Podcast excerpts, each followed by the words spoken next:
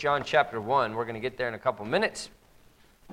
But we're talking about the Methodist Church, and I've split it up. Now, this will be the third and final lesson on the Methodist Church. Boy, there's so much we could say about it, and, and so many things that I came across as I read and watched different videos from the church that, that they've put out and different things. And so I, I feel like I have a pretty good handle on what we're going to talk about tonight as far as not giving you something that they don't actually believe. Um, but I don't claim to be an expert on it either, so I, I, I would more than, be more than willing to be corrected if I'm wrong on some of these things. But what I want to talk about, at least starting off here tonight, is talking about the Methodist doctrine. And um, what I normally do, especially if we're going to take a little bit more time, is go through the Bible and show where these things are wrong and where they're off. I'm not going to do that tonight uh, because I think for the most part, it's um, I'm going to talk about some of why it's wrong. Um, but for the most part, it'd be a great study for you to go do on your own if you wanted to do something like that. But I think a lot of these we've already talked about, we've already discussed, and, and uh, you know, looked at all these verses in the Bible about why these different things are wrong. Because honestly, a lot of these false religions have a lot of the same things wrong. And so we've already looked at these different topics. But I find it interesting how the Methodist Church actually describes their own doctrine really in a concise form on their website. Uh, they, have a, they have a couple different websites that, that um, I really spent a lot of time trying to go through and, and look at. And uh, of course, they have the, the, um, the, the book of doctrine and all of that kind of stuff. And, you know, they have, they have a bunch of different things that they use. But they have one called resourceumc.org, which is um, basically a resource page for church leaders, uh, anybody that's involved in teaching or I mean, obviously anybody can get to it. I was able to get to it without even trying. It's one of the first things that came up. So it's not like they're trying to keep it hidden, but it's mainly made for people who are leaders in the United Methodist Church. And so they have a lot of what does the United Methodist Church believe about this? What do they believe about this? How do they define that? So it was actually very informative from their standpoint on what they believe. And then there's also one called umc.org, which has a lot of that same kind of stuff on there. So I, think it would be interesting for you to kind of go through there. And if you're interested in more of what they believe, to go go read through some of those things. But um, by the way, on the front page of their website, this resource uh, resourceumc.org, um, there is what looks like I'm sure it's done on purpose. Two lesbians on the very front, uh, very front page of their website, which is a very hot button topic with the Methodist Church right now. We're going to talk about that as we get into it a little bit more, but. This is what it says anyway. What does a United Methodist believe? United Methodists believe in actualizing their faith in community. Actions speak louder than words. The three simple rules are do no harm, do good, stay in love with God. Some beliefs we share with other Christians are the Trinity God as Father, Son, Holy Spirit, and Jesus' birth, death, and resurrection. That's what they chose to define in a very concise way what they believe as United Methodists. And to me, I mean, so yes, obviously we believe in the Trinity. We believe in the birth, death, and resurrection of Jesus Christ. And those are, those are very important things. Um, but really, they're, they're, you know, if, if I was going to be concise in saying what I believe, I would include the gospel in there, you know. Uh, Jesus Christ died on the cross to pay for our sins and so on. And, and they say, do good, be good to other people, you know. It seems to me in all the reading I've done that the Methodist doctrine relies very much on a works based salvation. Um, John Wesley's articles of religion were drawn from the Anglican 39 articles, which obviously the Anglican Church was the Church of England. So the fact that he drew the articles for the religion of the Methodist Church from the Anglican articles of religion kind of tells you, at least, even if he made a split from them, which he did, uh, where he's basing everything on. And honestly, the Methodist Church and the Anglican Church are not that different from each other today um, traditional Methodist theology, basically, you know, they hold to the biblical doctrine of inspiration. They say the Bible's inspired, you know, God, the Trinity, uh, the Father, Son, Holy Spirit, um, the resurrection, heaven, hell. So they believe in a lot of the exact same things. And I think the line kind of gets murky for me um, on whether or not a Methodist is saved or not. And I think there's a, there's a good number of them that can be, depending on what they actually believe. Um, because really, when you start getting into their website and things, there's a lot of wishy washy answers that they're trying to kind of play both sides. And so they play the side of the, because they're, they're, they're a giant organization, is essentially what it is. And in any organization, you have very liberal factions and you have very conservative factions. And I think, in fact, the conservative sides of the uh, United Methodist Church actually still holds to the King James version of the Bible and a lot of other things. And so, um, you know, in looking at that, I think they very much hold to exactly what John Wesley intended Methodism to be, even though John Wesley, I believe, was wrong on a few things. But this, it, it's just moved further and further and further away from that and changed dramatically, really, in the last 40 or 50 years, and have really moved in, in a wrong direction. But Wesley was Arminian. He edited a magazine called the Arminian Magazine. He rejected Calvinism, and particularly the points that deal with unconditional election, irresistible grace, and limited atonement. But what he actually did not um, reject at all was that, that he didn't believe that the, that, that the human will was the cause of salvation, but he did believe that a Christian could lose his salvation through willfully turning from Christ. This is an article that I came across entitled, Do United Methodists Believe Once Saved, Always Saved? They say this. And this is, this is a little bit lengthy, but I, rather than trying to explain it, I, I felt that it was best to just kind of read through. Um, can we lose our salvation? This is, this is quoting them now. A short but very incomplete answer is that our church teaches we can end up losing the salvation that God has begun in us. And the, consequences, uh, the consequence of this in the age to come is our eternal destruction in hell. God freely grants us new birth and initiates us into the body of Christ in baptism. The profession of our faith and growth in holiness are necessary for God's saving grace to continue its work in us. And both of these things are both of these are things we must engage in for our love to be genuine and not compelled. We thus remain free to resist God's grace, to revert to spiritual torpor, and possibly experience spiritual death and hell as its consequence. So, um, the article goes on to explain a, a, long list of why they're saying what they're saying. Um, basically, uh, uh, an explanation of Calvinism versus Arminianism, uh, which, by the way, I don't hold to either one of those. I'm not Calvinist or Arminian, but uh, they try to explain it, but ultimately they conclude this way. In our Wesleyan Arminian theology, as in all mainstream Christian theology, salvation still isn't ours to possess. It is always and only God who saves. In that sense, we cannot lose salvation, but we can fall away from it.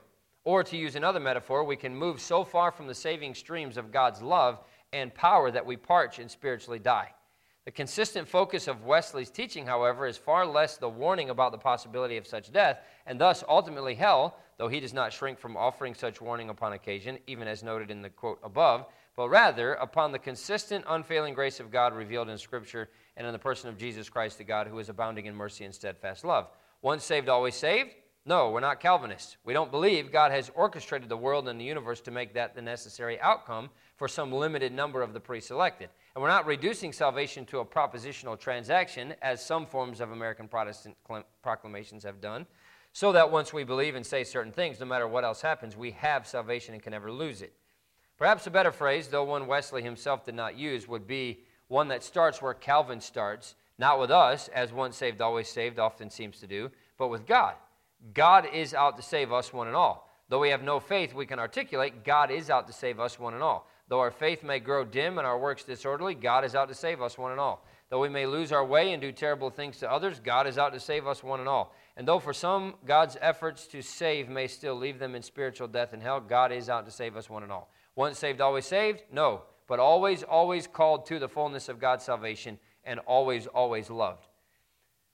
It's the thing is, and, and I found that through their writings and all this, that for them, salvation is not a moment a momentary decision, it's a gradual process. You grow into salvation. So you essentially can never really know if you're saved or not. And essentially, you can lose it very easily. You can, uh, if you don't, basically, and this is one of the Calvinistic doctrines in the tulip theory, the last, the last in that, the P in that tulip is perseverance of the saints. Basically, if you do not persevere till the end, then you're, then you're not saved. You can lose your salvation. And we don't find that in the Bible. Um, but that's, that's what they're saying. They describe John Wesley at the Moravian meeting and his quote about it in the article that they wrote Are we saved if accepting God's grace happens gradually, not in one moment?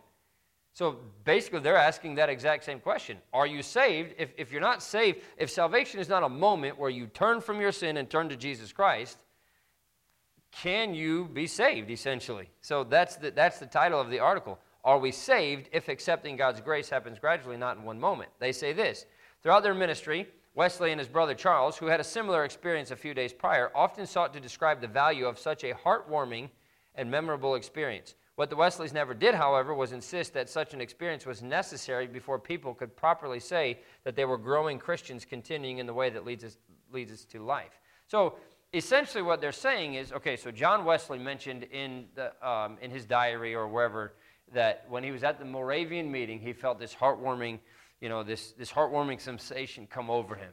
And then he didn't really have that joy that comes through Jesus Christ until a couple weeks later. Then he, he had that peace, but then a couple weeks later, he got that joy. So I don't know exactly what John Wesley was trying to say, but what the Methodists have taken is to say that salvation is an experience that for some takes years. For others, it might take just a short time, like it did for the Wesleys. But they're basically saying that salvation is not a momentary thing, it's something that you grow into. They then conclude the article this way While God can come to us at any time and at any place, it is often helpful to prepare our hearts to be receptive to the Holy Spirit stirring within us the means of grace, regular practices of studying Scripture, receiving communion, responding to human need, working for justice, put us in a place where we are open to receiving the grace of God. So you see, I mean, they're, they're giving you an idea of these are some works that you need to do in order to be able to earn your salvation. The means of grace, regular practice of studying the Scripture, receiving communion, responding to people who need help, working for justice, those are things that help us get to a place where we can accept salvation. Essentially, you're working for it. Some of us, they say, may experience profound and memorable moments of assurance, as John and Charles Wesley both did in 1738. But those moments are not the full or even a very large part of our actual story of salvation. They may instead be seen as extraordinary moments on the way toward our complete salvation, our lives becoming filled with God's love and fully aligned with God's will over time. So, they essentially are saying that salvation is a process, not a momentary decision, which is interesting to me. Why did Jesus use this, the parable of being born again? Right? And I think if you're if Jesus used that, then you know, and we talk about that, you know, the second birth. You know, you're born once uh, with water, you're born the second time with the Spirit. How long does it take somebody to be born? I mean, is, is a birth a process that takes you know months or years? No, it's a, it's, it's a thing that happens, and once it's happened, it's done, right? It's either a second birth or it's not. A, a second birth is not a gradual, long, drawn out process, the same way that the first birth is not. And I think that's an important thing that Jesus used that as an illustration because you're born, and that's the end of it. You can't get unborn, right? You can't lose your salvation. You can't, I mean, you're not, it doesn't take, you know, weeks or months to be born right? So, I mean, there might be some, uh, the Holy Spirit moving us and leading us toward that, where your heart is getting softened and you hear the gospel once and you hear it twice and you're watching Christians and you're reading the Bible and your heart is getting soft toward the things of God, but that's kind of like the, you know, a baby in the womb, right? Once a baby is born, it's born. It can't go back in. It can't, it doesn't take months to, for that to happen. It's a momentary thing. So, um, very much, uh, I think, I believe they're wrong on that if you look at everything the Bible has to say about salvation. But the other thing that John Wesley believed and taught and preached was that he felt that a believer could reach a state of sinless perfection. Um, he called it entire sanctification. And he said it came through the purifying power of the Holy Spirit. Now, in, and, and he, he referred to Matthew, where it says, uh, uh, Be perfect even as your heavenly Father, which is in heaven, is perfect. And so he said, if, if God's perfect, then we can be perfect just like God. 1 John chapter 1 and verse number 8, the, the, the book of 1 John was written to Christians, right? He says this in verse number 8 If we say that we have no sin, we deceive ourselves and the truth is not in us. If we confess our sins, he's faithful and just to forgive us our sins and to cleanse us from all unrighteousness. If we say that we have not sinned, we make him a liar and his word is not in us. So, even though John Wesley might, I, I, think, was on the right track, and I think our goal ought to be to try to be as sinless and as perfect as we possibly can, we're never going to get there in this life because we're human, because we face the flesh, because we fight the flesh. We ought to get to the point where we can, you know, where we try as much as we can to live perfectly before God. But uh, these verses and others, particularly there in 1 John, but in other verses as well, make it very clear that we'll never reach that level of sinless perfection until we get to heaven.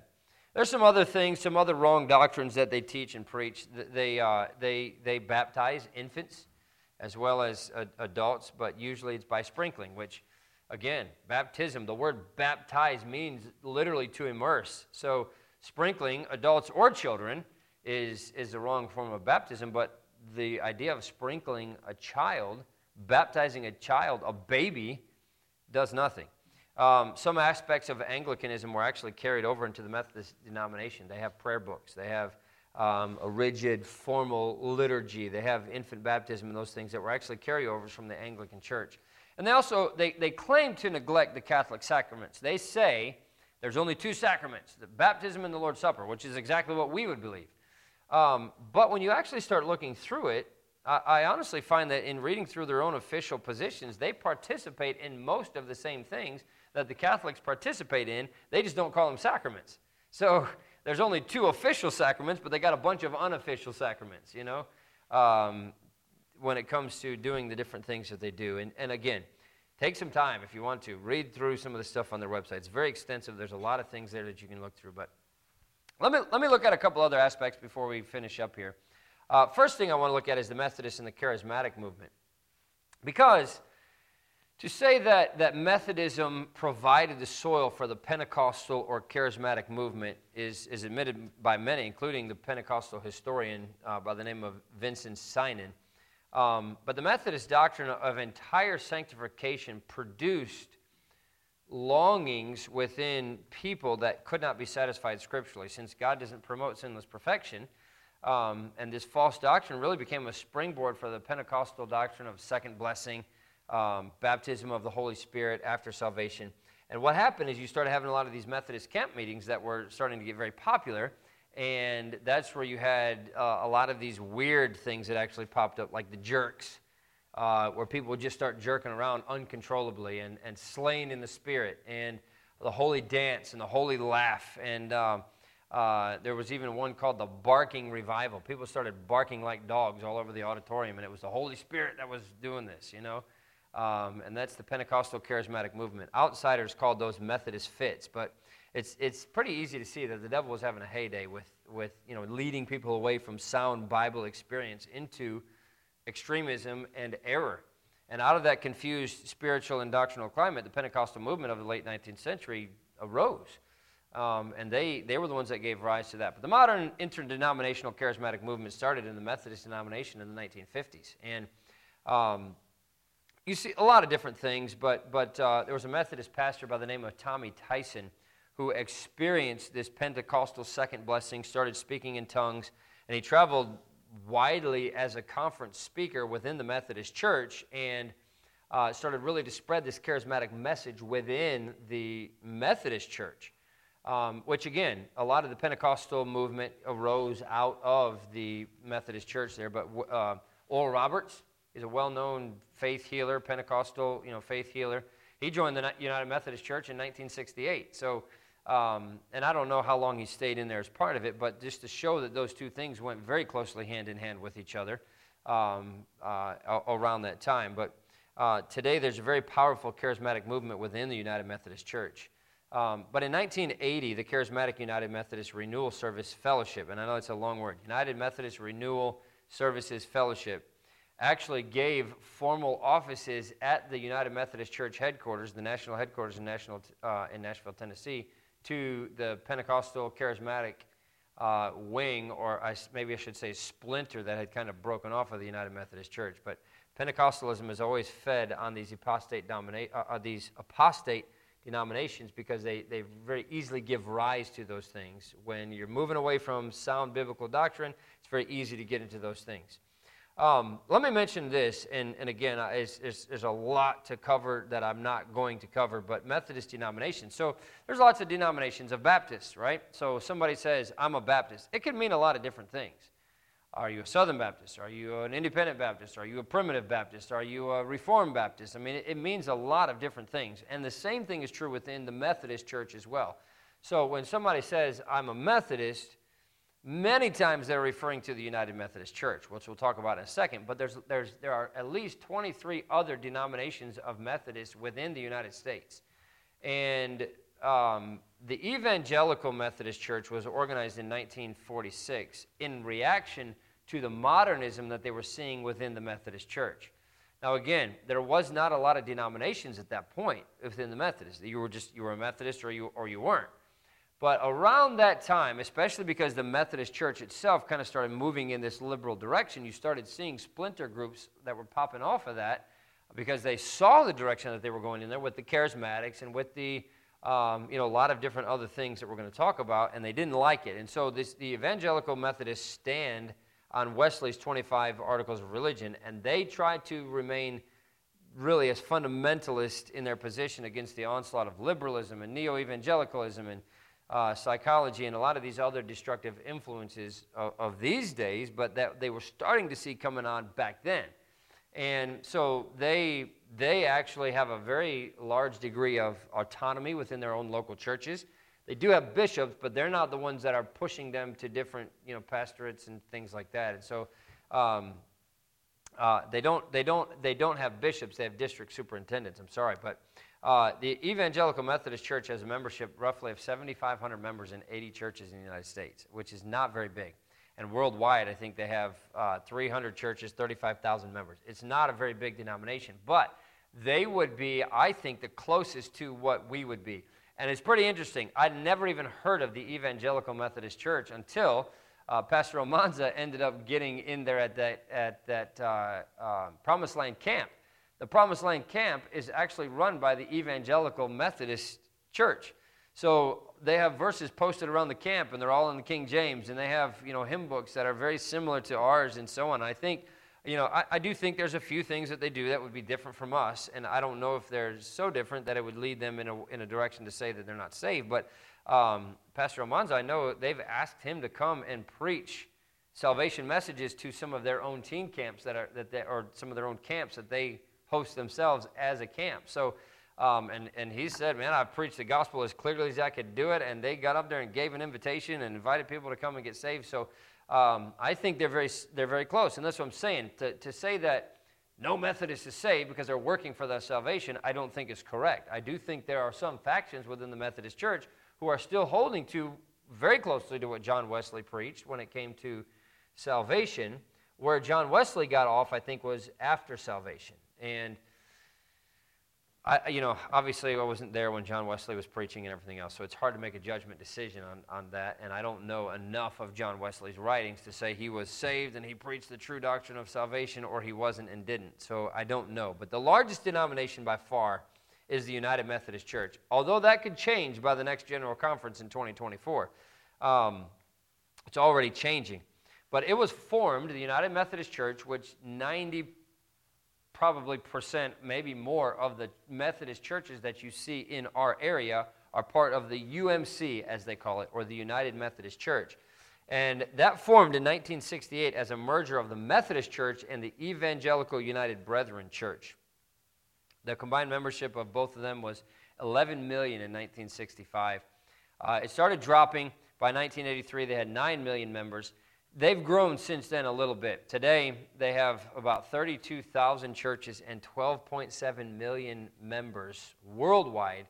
And in the United States, they have uh, 6.2 million members. So it's still a very large denomination. And even though there's 23 different denominations of the Methodist Church, the United Methodist is by far the largest. But much of their modernism, a lot of their political pandering to the left has created a huge rift among the more conservative side of the United Methodist Church. So you have conservative, like the evangelical uh, Methodist Church, and then you have the United Methodist Church that has a conservative faction in it.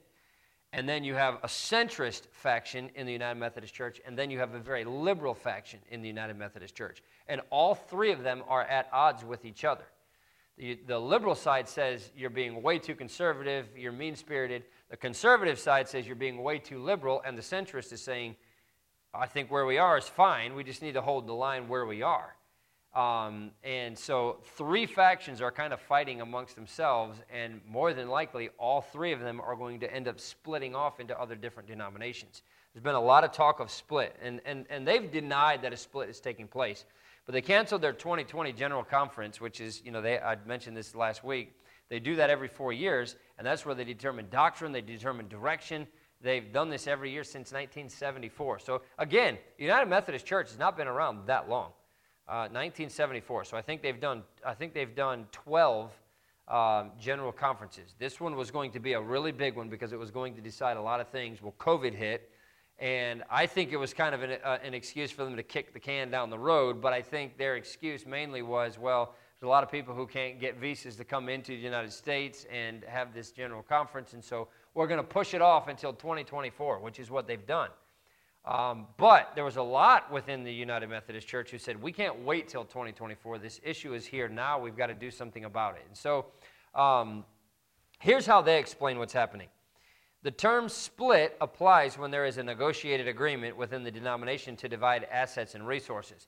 No such agreement has been made in the United Methodist Church.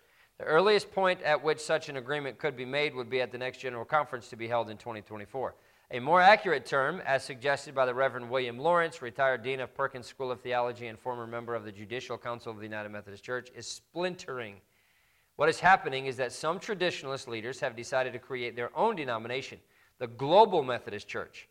Leaders of that denomination and other unofficial advocacy groups, such as the Wesleyan Covenant Association, which created it, are encouraging like minded United Methodist congregations and clergy to disaffiliate from the United Methodist Church and join their denomination instead. So, the Global Methodist Church actually officially launched on May 1st of this year. And, um, you know, by the way that the split takes place and how it forms from there still remains to be seen because they haven't actually met in their general conference to say, okay, this is how you disaffiliate and so on. But a lot of these congregations have taken a vote themselves to say, hey, this is what we're going to do. We're going to join this global Methodist church. Now we're disaffiliating from the United Methodist Church. Um, I've been looking at all these churches around here because we're trying to find a place. And so what I'll end up doing is going onto their website and just kind of see how many people do they have, what do they, you know, whatever. And one of them was the United Methodist Church that I actually got on there and found all the minutes of their meetings and everything. And so that is one of the big things that they were talking about is, hey, we've got to decide what we're going to do as a church. Are we going to stick with the United Methodist Church or are we going to split off from that? And basically the people within the church have, and this is, it doesn't normally work this way, but because this is such a big issue, um, they, the United Methodist Church is actually basically giving individual congregations the right to decide whether they want to stay with the United Methodist Church or splinter off into this global Methodist Church. So um, I, I, do believe there will, will be a large split in the future, whether they want to call it that or not, but that's essentially what it is. But let me, let me finish with this um, the United Methodist Church and some social issues, because honestly, this first one the United Methodist Church and homosexuality is really the big wedge that is driving this split. Um, I, there would be no split within the United Methodist Church were it not for this issue of same sex marriage, um, clergy, same sex clergy, um, clergy being able to um, um, officiate same sex weddings, and so on. So, uh, in 2019, they actually had a special session of the General Conference that met to address this ongoing unresolved division of homosexuality. And so, what they ended up deciding in 2019 was that they actually strengthened their definition and their position against homosexuality. Um, and technically, whatever the, the majority decides, everybody else has to agree with. But they came back to their individual churches and they said, no, we're not following that. And so that's where the whole thing started. So they, they, they made this decision, but the decision really didn't resolve anything. So on January 3rd of 2020, some of these denominational leaders, along with various advocacy groups, submitted a plan called Protocol of Reconciliation and Grace Through Separation.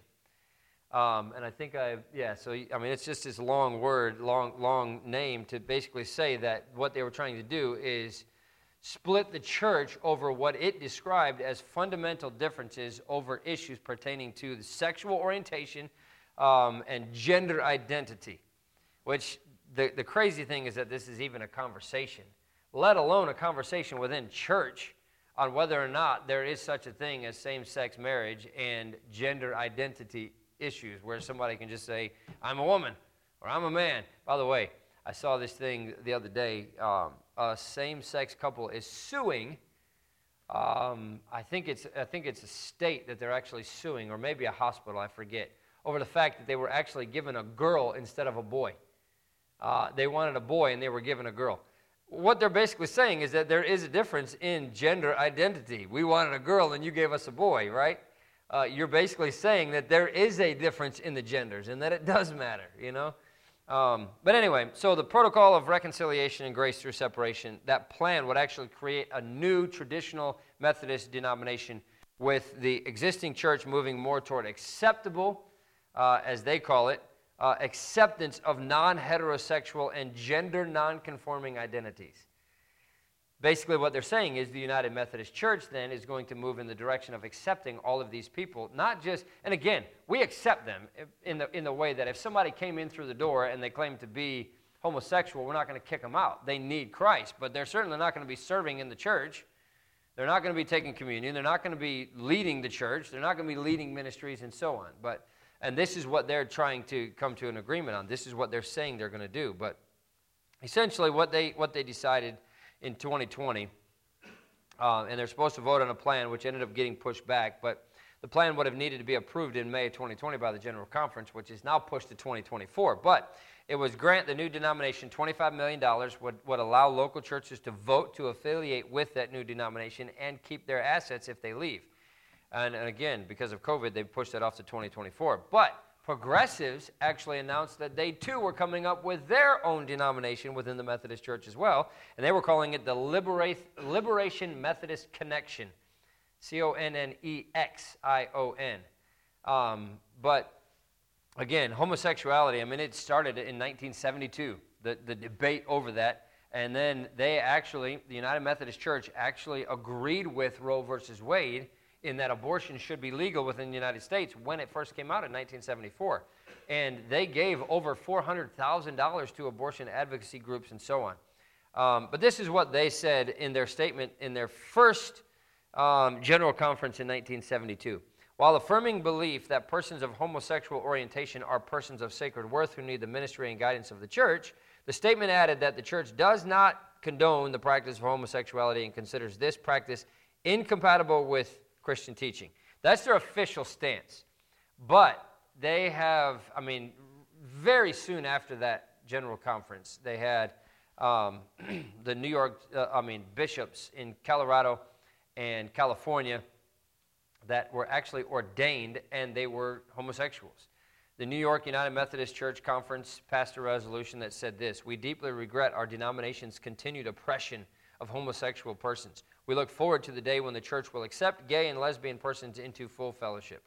Another guy that was getting ready to retire, this is back in 1985, but this shows you kind of the progression. So 1972, late 70s, early 80s, 1985, a bishop by the name of Melvin Wheatley was speaking to a body of metropolitan community churches, and he said this I clearly do not believe that homosexuality is a sin. Homosexuality, quite like heterosexuality, is neither a virtue nor an accomplishment. It's a mysterious gift of God's grace. His or her homosexuality is a gift, neither a virtue nor a sin. And, and a lot of these United Methodist churches for years now have been, have been um, performing same sex weddings, uh, allowing um, clergy who are in that same position James Caan, he's a pastor of a United Methodist congregation in Ocean Park, California, said this The gospel, as I understand it, is about the quality of the relationship, whether, is it, whether it is a homosexual or a heterosexual one. Uh, another guy in 1988 I do not believe we know enough about homosexuality to make hard and fast rules. I would have hoped we could be more open and compassionate to people of different sexual orientations. I come with no prejudgments. 1988, they actually uh, sponsored an enrichment weekend for homosexual couples. So, uh, and it just continues on and on. In, in, May of 2000, the United Methodist Quadrennial Assembly, which is, they meet every um, four years, they voted to retain its ban on, quote, holy union services and homosexual clergy. But in practice, there's a lot of that openly within the denomination. So that's why they've gotten to the point where there is a rift and a split that's taking place in the United Methodist Church. Officially, they say they're against it.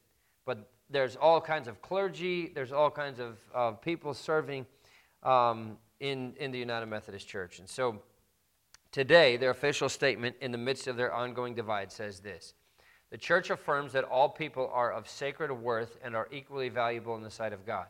It is committed to be in ministry with all people. The church implores families and churches not to reject or condemn lesbian and gay members and friends. Underlying this is the constitutional principle of inclusiveness of the church.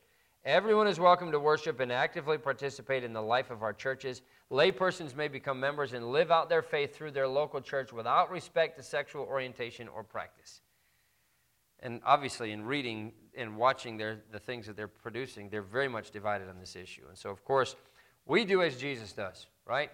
We love the sinner, we reject and, and hate the sin um, we can't condone the sin. We can't go on allowing it to be undisciplined in the church. And there's, there's church discipline that is made for people who will not give up their sin, right?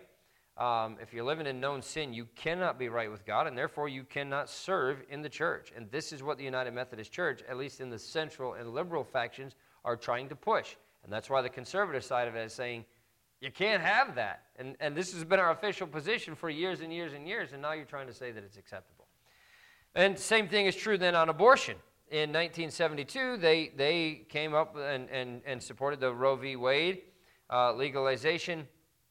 Um, but this is their official statement today. It's pretty lengthy, but I, I just basically boiled it down. Um, what's lengthy is why, you know, they're trying to, to preface why they're saying what they're saying. But this is what they come down to. While we understand the need for women to have access to safe legal abortions, we also mourn and are committed to promoting the diminishing of the high abortion rates. We encourage ministers, ministries that reduce unintended pregnancies such as sex education, access to voluntary family planning, contraception, and initiatives that enhance the quality of life for all women and girls around the globe. So again, same thing. They're waffling on this issue and trying to make it sound like they're still uh, standing against it while also saying, but we agree that, that you know, abortions are necessary and that we, we need it and that, that every woman should have access to a safe abortion and so on. And, and then the last thing is, because I think this is a big thing within, within the United Methodist Church as well, is, is the United Methodist Church and feminism. They, um, the feminist movement exercises a very powerful uh, influence within the United Methodist Church. They've ordained women into the ministry uh, in the United Methodist Church since 1956. And they were honestly one of the earliest ones to allow that within their denomination. But as of 2006, I couldn't find any numbers earlier than or later than 2006. But as of 2006, they had 12,000 ordained women as pastors, and I think they had something like uh, 16 or 20 of them that had actually been ordained as superintendents so you have bishops, and then you have the superintendent. So they're working their way very high up into the Methodist Church. But um, the first one that they ordained was actually in, in 1980 in the United States. But um, get and this is where this leads. So in their their United Methodist worship book, there's a number of references to God as both a mother and a father.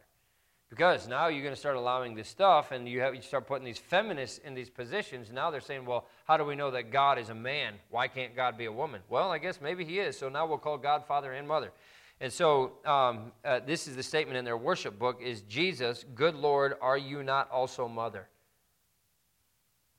That's where that leads. 1984, the United Methodist Church approved a report that called on all its churches to refer to God and Jesus Christ only in sexually inclusive language. In other words, don't address God as He or Father. Uh, 1986, the Rocky Mountain Conference issued a ruling that required that all candidates for ordination use inclusive language in referring to God. So you could only use words like Creator and Redeemer. You couldn't say Heavenly Father. You couldn't say uh, King or Lord. It had to be, you know, uh, divine light, those kind of things. Um, and they couldn't refer to they could refer to God as mother or father or as he or she. You can call God she if you want to. And that's, again, that's where this feminism leads.